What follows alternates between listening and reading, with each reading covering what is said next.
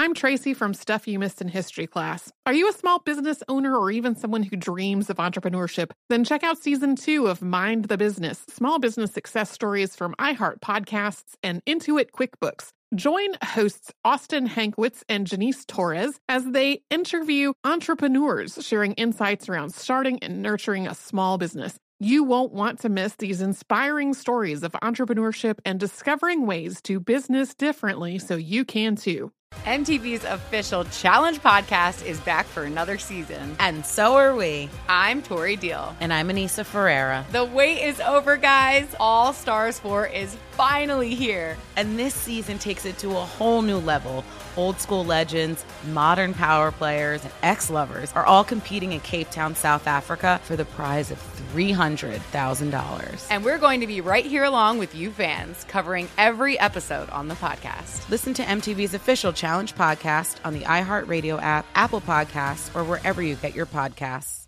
Bring a little optimism into your life with The Bright Side, a new kind of daily podcast from Hello Sunshine, hosted by me, Danielle Robay, and me, Simone Boyce. Every weekday, we're bringing you conversations about culture, the latest trends, inspiration, and so much more. I am so excited about this podcast, The Bright Side. You guys are giving people a chance to shine a light on their lives, shine a light on a little advice that they want to share. Listen to The Bright Side on America's number one podcast network, iHeart. Open your free iHeart app and search The Bright Side.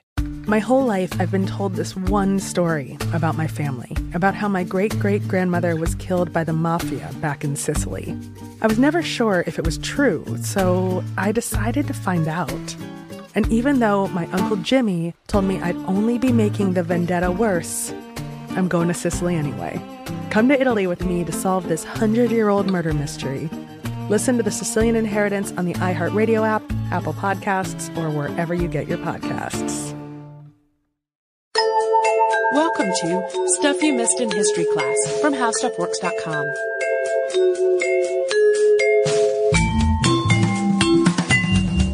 Hello and welcome to the podcast. I'm Holly Fry. And I'm Tracy V. Wilson.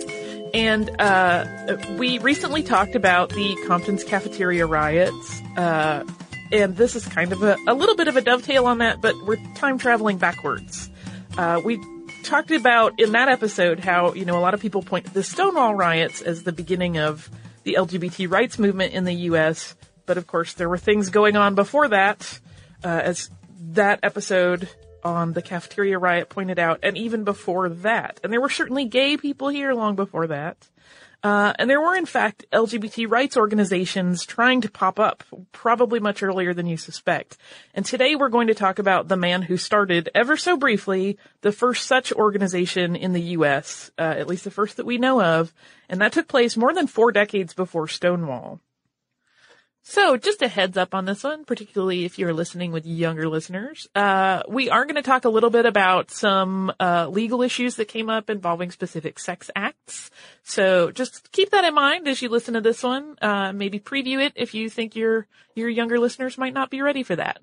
But right out of the gate, I feel like we have to mention that today's subject, who is Henry Gerber, uh, can be a little bit of a difficult character in LGBT history. Uh, while he definitely wanted to push back against anti-gay legislation, he was not so open to bisexuals. He was not particularly accepting of lesbians or basically any of the people we would put uh, under the LGBT umbrella today that were not gay men. Um, he was an introvert. He was a very serious man. Some people describe him as curmudgeonly or cantankerous uh, not really a charmer. and he would often look down his nose even at other gay men, uh, saying that they were too frivolous and that they were not forward thinking enough about the place of the gay man in society. But at the same time, he really spearheaded this important, though often overlooked effort to improve the rights of gay citizens and secure some sort of safety for them. So we're talking about Henry Gerber today. Keep in mind, he's a little bit tricky in some ways. He was born Joseph Henry Dittmar on June 29th of 1892. He and his family left their home in Bavaria to set out for the United States, and they arrived at Ellis Island in 1913. At that point, Henry was 21. And once they had been processed by immigration officials, the family moved to Chicago, where they were hoping to join the significant German population there. Henry got a job pretty quickly working at Montgomery Ward in the mail order department. As is probably obvious at this point, Gerber was gay, and a lot of the articles about him indicate that being homosexual got him institutionalized briefly. Although the accounts aren't entirely clear about exactly when this happened. Yeah, he's one that um it, we mentioned this a lot in our our very in some of our episodes that there are some portions of history, and usually it's the further back you go that it becomes the harder to actually find substantiated information. And he's very uh, tricky in this regard. Uh, outside of military records, a lot of what we have is kind of word of mouth and his retelling and some other retellings that have happened along the way. So some of the details get a little mushy mashy. Um, but what we do know is that Henry enlisted in the U.S. Army on January 26 of 1914 and it's believed that just after this is when he changed his name from uh, Joseph Henry Dittmar to Henry Gerber. Although this is another part where there's some haziness uh, around the historical record and when he stopped using his birth name and switched to Gerber. Dittmar actually still appears on a 1917 draft card, although at that point Henry claimed exemption on that card as a conscientious objector. And it's possible that he purposely uh, shifted the name back to his original Bavarian name in an effort to create some paperwork confusion over his status. That's purely speculation. I don't know, based on what I've seen, and I haven't seen the actual card, if that was a pre-printed card or if it's something he wrote in. Um, but eventually, we do know that his military records cross-referenced both names, both uh, Dittmar and Gerber. During the early part of World War One, he was labeled as an enemy alien, and he was taken to an internment camp. Really sensationalist stories in the press and in gossip circles about German spies in the United States caused a lot of German immigrants to be looked upon with suspicion, and he was no exception. After the war was over, uh, Gerber reenlisted at the end of 1919, and he worked for the military as a printer and a proofreader, and he was shipped to Koblenz, Germany as part of the U.S. Army of Occupation in 1920. And there he worked on the Amaroc News, which is a daily paper that was published to keep American soldiers that were stationed abroad, particularly in Germany, informed and entertained. And it published everything from poems and short stories to the latest sports scores. While he was in Germany serving as a United States soldier, Gerber was exposed to that country's homosexual emancipation movement and as also to the Scientific Humanitarian Committee that was a critical part of that movement. Uh, and I'll give a little background on the German homosexual emancipation movement. Uh, and we're also going to talk a little bit about Magnus Hirschfeld, who was also mentioned in the um, Compton's Cafeteria episode. Uh, so the criminal code in Germany was amended in 1871 with the inclusion of what is called paragraph 175. And that piece of legislation made it illegal for men to engage in sexual acts with one another. 26 years after paragraph 175 was adopted into law, the scientific humanitarian committee was founded in Berlin by Magnus Hirschfeld. One of the huge achievements of Hirschfeld's life was the deconstruction of homosexuality from a biological perspective, sort of moving it away from being defined as a pathology. And with a scientific approach to the issue of homosexuality, the Scientific Humanitarian Committee was making some progress towards LGBT rights. And they were making that progress right up until Hitler's rise and the Nazi Party's persecution of any perceived sexual deviance. Yeah, the Nazi Party actually burned down uh, Magnus Hirschfeld's uh, Institute for for Research into Sexuality. Like that's that's sort of been alluded to in a couple of episodes that we have talked about that have been on this subject, and we've never gone into a lot of detail. But yeah, the the Nazi Party destroyed his facility and all the research that was in it. And uh, the, we're just giving you kind of the brief and quick on that to kind of contextualize what happens next when Gerber returns to the U.S. Uh, we're going to talk about that influence after his time in Germany and his exposure to the homosexual emancipation movement. Uh, but first, we are going to have a quick word from a sponsor. I'm Tracy V. Wilson from Stuff You Missed in History class. Did you know small businesses make up 99.9% of all businesses in the United States? The world is powered by entrepreneurs, and if you're a small business owner or even someone dreaming of starting your own business, then you'll want to check out season two of Mind the Business Small Business Success Stories from Ruby Studio, from iHeartMedia, and Intuit QuickBooks. And every episode, hosts Austin Hankwitz and Janice Torres talk to entrepreneurs about how they've grown from the lessons of launching and nurturing a small business and how they have found success being their own boss. From the excitement of first starting out to finding the right tools and resources to process invoices and payments like QuickBooks Money, you won't want to miss these inspiring stories of entrepreneurship and discovering ways to business differently so you can too. And if you're a small business owner or even someone dreaming of starting your own business, then you'll want to check out season two of Mind the Business Small Business Success Stories from Ruby Studio, from iHeartMedia, and Intuit QuickBooks. Bring a little optimism into your life with The Bright Side, a new kind of daily podcast from Hello Sunshine, hosted by me, Danielle Robay. And me, Simone Boyce. Every weekday, we're bringing you conversations about culture, the latest trends, inspiration, and so much more. Thank you for taking the light, and you're going to shine it all over the world, and it makes me really happy. I never imagined that I would get the chance to carry this honor and help be a part of this legacy. Listen to The Bright Side on America's number one podcast network, iHeart. Open your free iHeart app and search The Bright Side. My name is Johnny B. Good, and I'm the host of the new podcast, Creating a Con The Story of Bitcon. Over this nine part series, I'll explore the life and crimes of my best friend, Ray Trapani. I always wanted to be a criminal. If someone's like, oh, what's your best way of making money? I'm like, oh, we should start some sort of scheme. You see, Ray has this unique ability to find loopholes and exploit them. They collected $30 million. There were headlines about it. His company, Centratech, was one of the hottest crypto startups in 2017. It was going to change the world, until it didn't. I came into my office, opened my email, and the subject heading was FBI request. It was only a matter of time before the truth came out. You can only fake it till you make it for so long before they find out that your Harvard degree is not so crimson.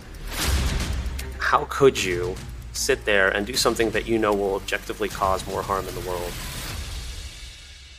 Listen to Creating a Con, the story of Bitcoin, on the iHeartRadio app, Apple Podcasts, or wherever you get your podcasts.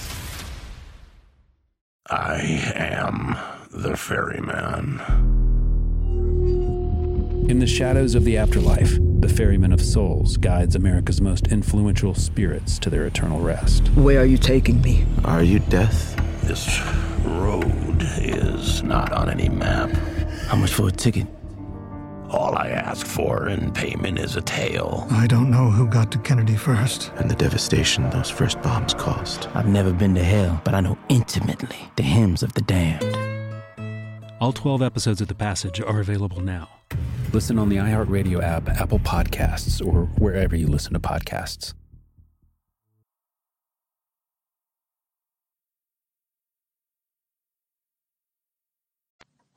By the time Gerber returned to the U.S., he was well acquainted with the homosexual emancipation movement. Uh, he had spent his time in Germany reading magazines and other literature about the movement, and also getting to know its leaders. He would kind of travel around Germany and go to lectures and and really immerse himself in this whole ideology to learn about it. And he thought if Germany could have this growing and and thriving for the time homosexual culture that was willing to speak out for rights, why couldn't we have that in the U.S.? So one of the things about the United States was that there was just a lack of uniformity in legislation across the country regarding sex. It had created a really tangled mess and that was facing anyone who wanted to work toward the cause of rights. Being labeled as immoral in his home country for being homosexual just really seemed to be an incredible injustice to Gerber. Yeah, and I have to wonder about sort of the duality of it in terms of his home country. I, I, put that word in the notes, and he considered the U.S. his home country, even though he had come from Bavaria. And so it's kind of interesting that he then went back to Germany and saw them kind of working towards this progressive idea of rights, and then he went to his chosen home where he just did not have that same kind of um, social movement going on. So it's kind of fascinating from that perspective. Uh, and when he returned to Chicago in 1923 after his three years in Germany, he started working as an employee at the U.S. Postal Service. And he saw that Chicago had this growing gay subculture, uh, which was secret in most areas of the city, but fairly open in the bohemian neighborhood of Tower Town, which is uh, in the near North Side area. And as he saw the gay and lesbian community growing, he wanted to create a way to protect these people's rights. Inspired by what he had seen in Germany, he launched his own plan to create an organization that would mimic the, the ones that were involved in Germany's emancipation movement. He knew that he could not do it alone, but it was really difficult to find other people who were willing to take the risks that were inherent in participating in this kind of mission. He tried to network with other activists, including birth control advocate Margaret Sanger, but he never managed to forge any alliances. His efforts to reach out to the gay men he knew of in business uh, in Chicago were met pretty coldly at best. Prominent business people were just not willing to risk their jobs and families to fight for what they thought was definitely a losing cause. Yeah, it's if it's not completely clear at this point. Pretty much all these people were closeted. Um, outside of Tower Town, like nobody knew that any of these people were gay. Uh, and after a year of searching for allies, Gerber and six other men that he had managed to round up founded Chicago's Society for Human Rights in 1924, applying for a charter to incorporate the group on December 10th of that year. And it was the first gay rights organization in the United States. The Society of Human Rights published a newsletter called Friendship and Freedom, which circulated to all of its members. It was a pretty small group. And not many people wanted literature that might out them to show up in their mailboxes. Postal inspectors cooperated with law enforcement and would uh, report suspicious materials. At this point, pretty much all of this would have been considered obscene. Yes, all pretty much illegal. Uh, nonetheless, Gerber continued his work. And the mission of the society was to educate the heterosexual community about homosexuality and to reform the laws that made homosexuality criminal. But they had to be very, very careful about this. The charter for the group relayed this purpose this way, quote, to promote and protect the interests of people who by reasons of mental and physical abnormalities are abused and hindered in the legal pursuit of happiness, which is guaranteed them by the Declaration of Independence and to combat the public prejudices against them by dissemination of factors according to modern science among intellectuals of mature age. The society stands only for law and order. It is in harmony with any and all general laws insofar as they protect the rights of others, and does in no manner recommend any acts in violation of present laws, nor advocate in any manner inimical to public welfare. Uh, you probably noticed that there is no mention there of homosexuality or gay rights. Uh, remember, this was still a time when it was absolutely illegal to be gay, thanks to sodomy laws. Uh, in Illinois, there were precedent cases that established oral sex as sodomy under the letter of the law, including one which judicially categorized fellatio as a crime against nature. Uh, this was not a time that it would have been safe for an organization intended to decriminalize homosexuality to be out and proud about it. They had to be very, very careful and kind of work in incremental, very slow steps. Unfortunately, their work did not last very long at all. Just eight months after it was founded, and with only two issues of Friendship and Freedom having been published, everything came to a crashing halt. In July 1925, the wife of one of the co-founders reported her husband to a social worker after the couple's daughter said she had seen her father and other men performing seances and other strange behavior. The social worker she spoke with contacted police, and soon thereafter the Society for Human Rights, which was headquartered in Gerber's home, was raided. Gerber was arrested for deviant behavior. Uh, his typewriter, his diaries, and other papers were seized. And at this point in time, Illinois sodomy law stipulated a minimum one year prison term for anyone found guilty uh, with a maximum sentence of 10 years. So this was quite a serious situation. Gerber always insisted that the story of his colleague's behavior as reported by his wife and relayed in the papers was fabricated. But because the accused husband, Al Meininger, was confessed to being bisexual during police screening, no one cared that the facts of the news weren't entirely accurate. Yeah, and this also came as a surprise to Gerber. He had not even known uh, according to what I read, that the members of his group, that any of them were married. So when this turned up and there was a wife that had reported one of them, remember, he wasn't really that keen on bisexuals. So this was a, a really kind of weird and awkward situation in addition to being dangerous and kind of a powder keg. Uh, Gerber was held by the police for several days. He was allowed a phone call the morning after his arrest, uh, which he used to call work and explain his absence. And his supervisor kind of tried to help him out. He wrote up the situation as absent on leave in an effort to cover for Gerber. Henry endured three trials with his colleagues. The only evidence against him that was supposed to prove that he was homosexual was a powder puff that was allegedly found in his room. Yeah, that's widely believed to have been planted. Uh, remember, he was not, by any accounts I have read, a crossdresser. He wasn't, he didn't dabble in, uh, gen, any sort of alternate gender expression. So this powder puff, it's very jarring in the record. It seems very weird and out of place. However, the charges against him were eventually dropped, and that happened when a judge realized this was during the third trial that Gerber had been arrested without a warrant. Uh, but unfortunately, he had spent his entire savings up to this point, particularly on this third trial, hiring an attorney so that he could try to sort of save himself from this mess. The raid and the trials had been reported by the news, with the Chicago Examiner running a story about it under the headline, Strange Sex Cult Exposed.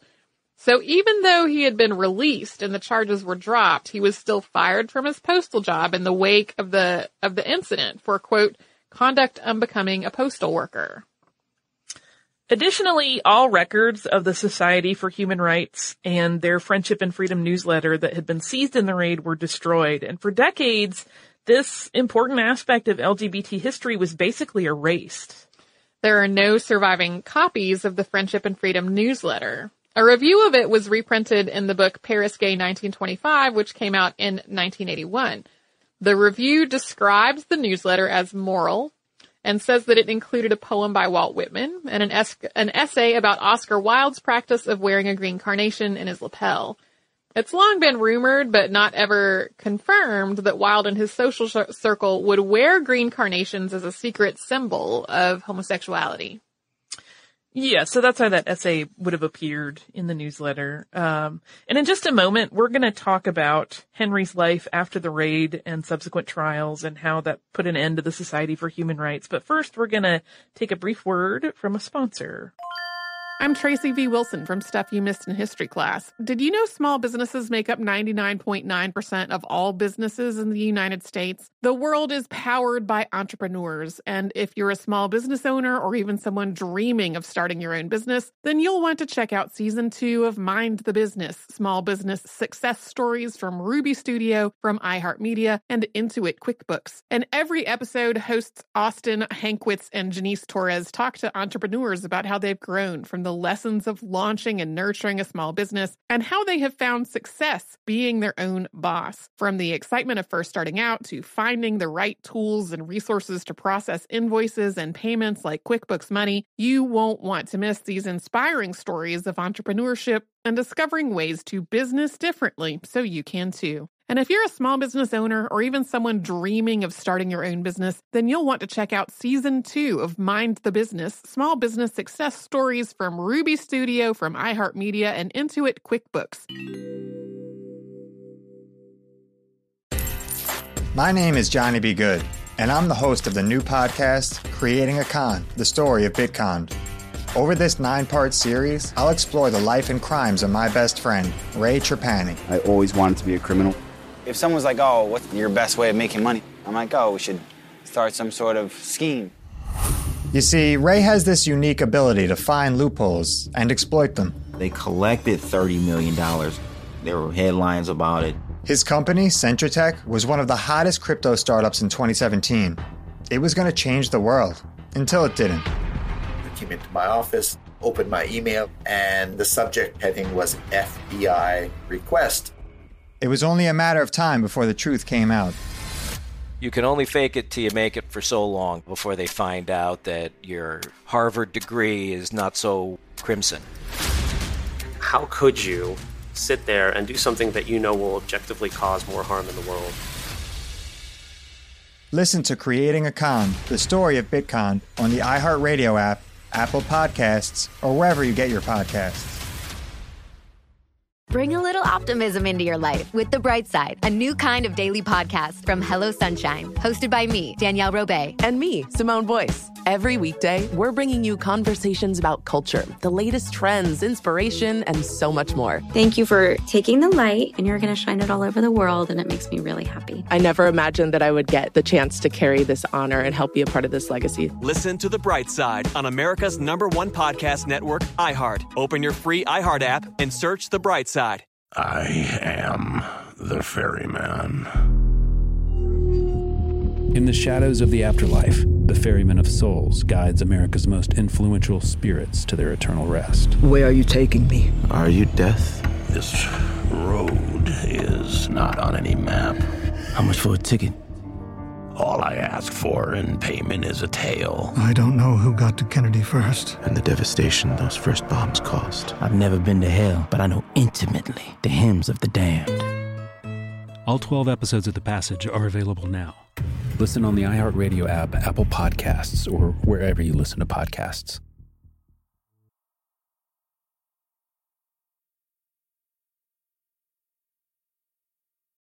After all of these things that we've talked about, Henry Gerber was in need of a fresh start, and he chose to move to New York City in 1927. He re-enlisted with the U.S. Army, and then he would serve for 17 years. He's also said to have been frustrated at this point with the lack of activism within what he called the Dorian crowd. He was also really exasperated at his perception that other gay men were too willing to accept the commonly held belief that homosexuality was a mental illness, and people were seemingly willing to accept a life of clandestine meetings and a state of fearfulness.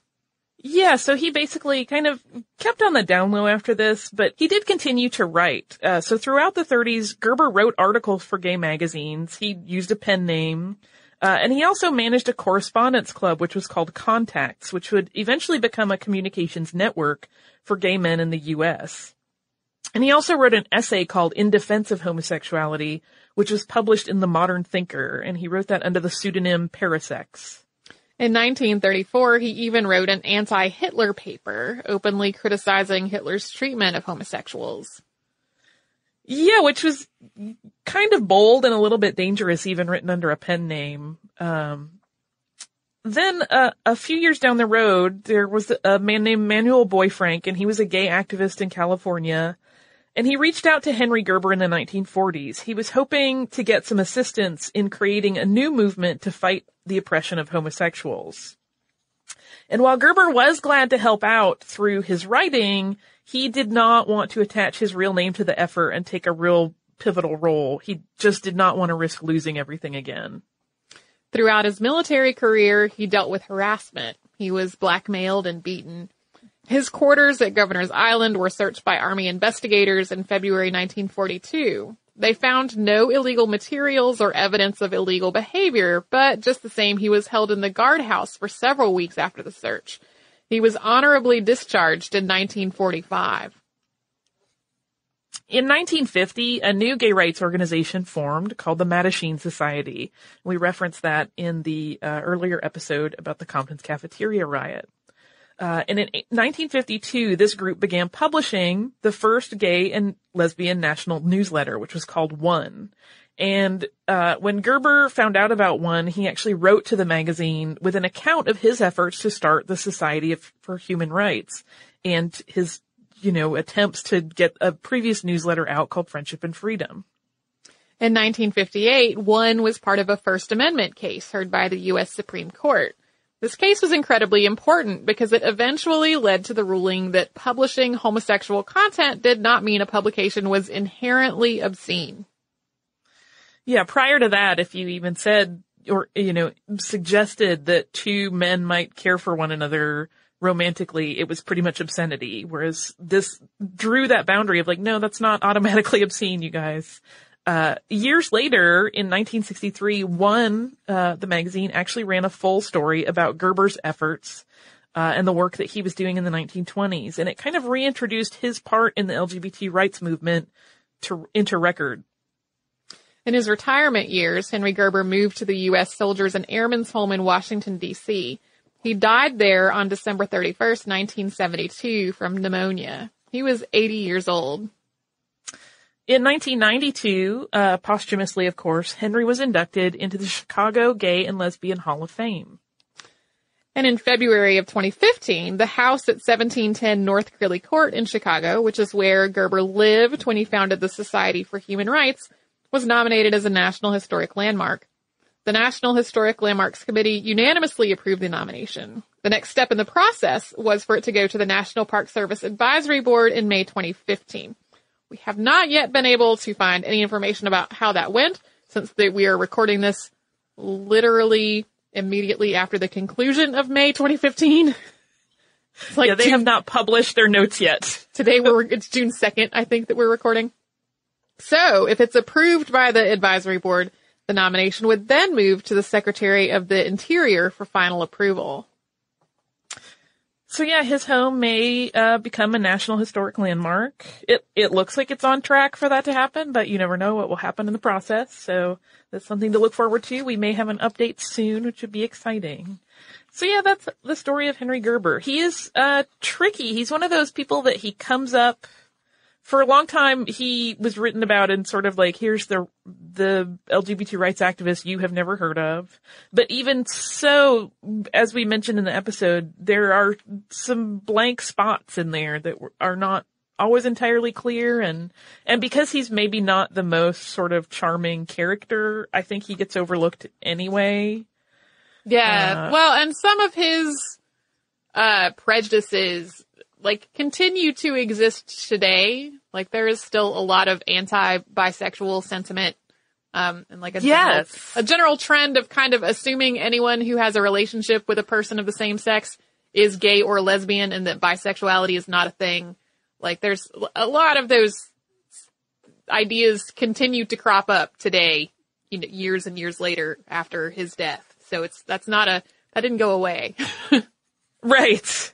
Yeah, I mean, you know, within any community, there is always fracturing, and he was, you know, kind of one of the first people that that exemplifies some of that going on. And it, it's not, it's easy to go, oh, well, that's how it was in the 20s, which again, I always just feel like we have to pause and go, this was something he was working on in the 1920s, so much right. earlier than we really think about this movement. Um, but a lot of those those issues still echo today, so it's kind of an interesting touchstone and, and we can kind of see the mirror of that continuing. But do you also have listener mail? I do. It's on a completely different topic. Uh, this is from our listener Adam. And he says, Holly and Tracy, much like the rest of your listeners, I have started listening to your podcast to and from work each day. I have downloaded onto my phone a whole bunch of podcasts to listen to, for which I am very entertained and enlightened. My wife calls you guys my girlfriends, jokingly, of course. Oh, Adam, you wouldn't want that. Um, Anyway, he goes on, almost two years ago, I bought a 1916 Ford Model T and have since restored the car. Enclosed is a photo of the car. Holy smokes, it is gorgeous. That is my commentary. Uh, since restoring the car, my wife and I have enjoyed the car immensely, and we try to go to as many Model T tours as we can fit into our busy lives. While on the tours, they usually have a banquet and encourage you to wear period attire. We have not a clue what men and women wore in that period in time. All I know is that short sleeves were not in fashion yet. I just listened to a podcast of Holly and Sarah on underwear and learned that Holly is very much into fashion. So this question is geared more towards Holly. What did the average person wear in 1916? We have seen photos of men in suits and women in extravagant gowns, but for the most part, the uh, person who bought a Model T was not a very well off person. I person- personally believe they were just average working individuals. Where can we see some of these fashion photos? With your experience, Holly, are there places you can find these clothes and or clothing patterns that can be purchased? As my mother-in-law is very good with a sewing machine.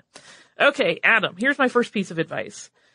Google do an image search on Google for 1916. Don't specify 1916 clothing because that often does turn up your fashion stuff. If you just Google 1916, the images that will come up, you'll get a lot more general, real life working individuals. I will say overall, um, the clo- some of the clothing is going to look formal that isn't. That's sort of casual clothing, just because I think we're so used to a level of of informality that period clothes, even the the more middle and even lower class just looks fancier to us. But, uh, that's my first piece of advice. And I would kind of go through the images that you like the most and find the things you like and notice sort of what's going on with the suits for men and, and what you do and do not like. And, uh, ditto for your wife, kind of to figure out what she does and doesn't like. And then I will give you um, three places that you can go for patterns that I really like. There are more than these. These are just the ones that I think might hit the time period you're looking for the best. Um,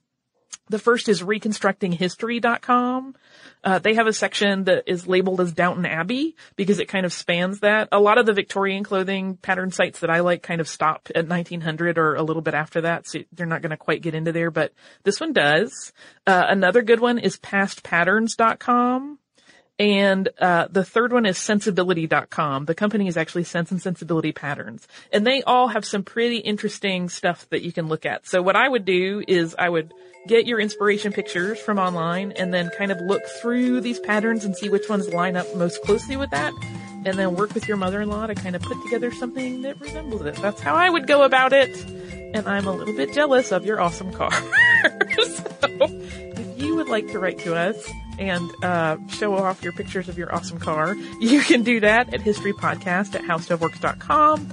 You can find us on Facebook at facebook.com slash History, on Twitter at missedinhistory, at missedinhistory.tumblr.com, and on pinterest.com slash missedinhistory. You can visit our Spreadshirt store at missedinhistory.spreadshirt.com if you would like some stuff you missed in history class, shirts or tote bags or phone cases or other goodies. Uh, and if you would like to visit our parent site, you can do so. That is howstuffworks.com, or you can go to missedinhistory.com and check out our archive of previous episodes, as well as show notes for any of the episodes since Tracy and I have been on the podcast, and the occasional other additional goodie. And we hope you do. Visit us at missedinhistory.com and at howstuffworks.com. For more on this and thousands of other topics, visit howstuffworks.com.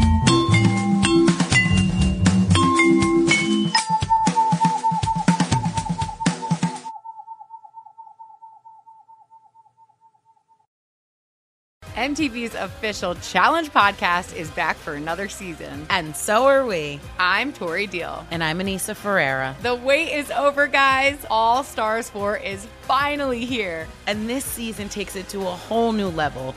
Old school legends, modern power players, and ex lovers are all competing in Cape Town, South Africa for the prize of $300,000. And we're going to be right here along with you fans, covering every episode on the podcast. Listen to MTV's official Challenge podcast on the iHeartRadio app, Apple Podcasts, or wherever you get your podcasts.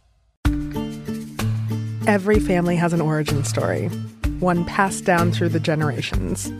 Mine happens to be a mystery involving my great great grandmother left behind in Sicily. I'm Jo Piazza, and my new podcast will transport you to the gorgeous island of Sicily as I trace my roots back through a whodunit for the ages. Listen to The Sicilian Inheritance on the iHeartRadio app, Apple Podcasts, or wherever you get your podcasts. Bring a little optimism into your life with The Bright Side, a new kind of daily podcast from Hello Sunshine, hosted by me, Danielle Robay. And me, Simone Boyce. Every weekday, we're bringing you conversations about culture, the latest trends, inspiration, and so much more. I am so excited about this podcast, The Bright Side. You guys are giving people a chance to shine a light on their lives, shine a light on a little advice that they want to share. Listen to The Bright Side on America's number one podcast network, iHeart. Open your free iHeart app and search The Bright Side. I am the ferryman. In the shadows of the afterlife, the Ferryman of Souls guides America's most influential spirits to their eternal rest. Where are you taking me? Are you death? This road is not on any map. How much for a ticket? All I ask for in payment is a tale. I don't know who got to Kennedy first. And the devastation those first bombs caused. I've never been to hell, but I know intimately the hymns of the damned. Binge this season of The Passage now. Listen on the iHeartRadio app, Apple Podcasts, or wherever you listen to podcasts.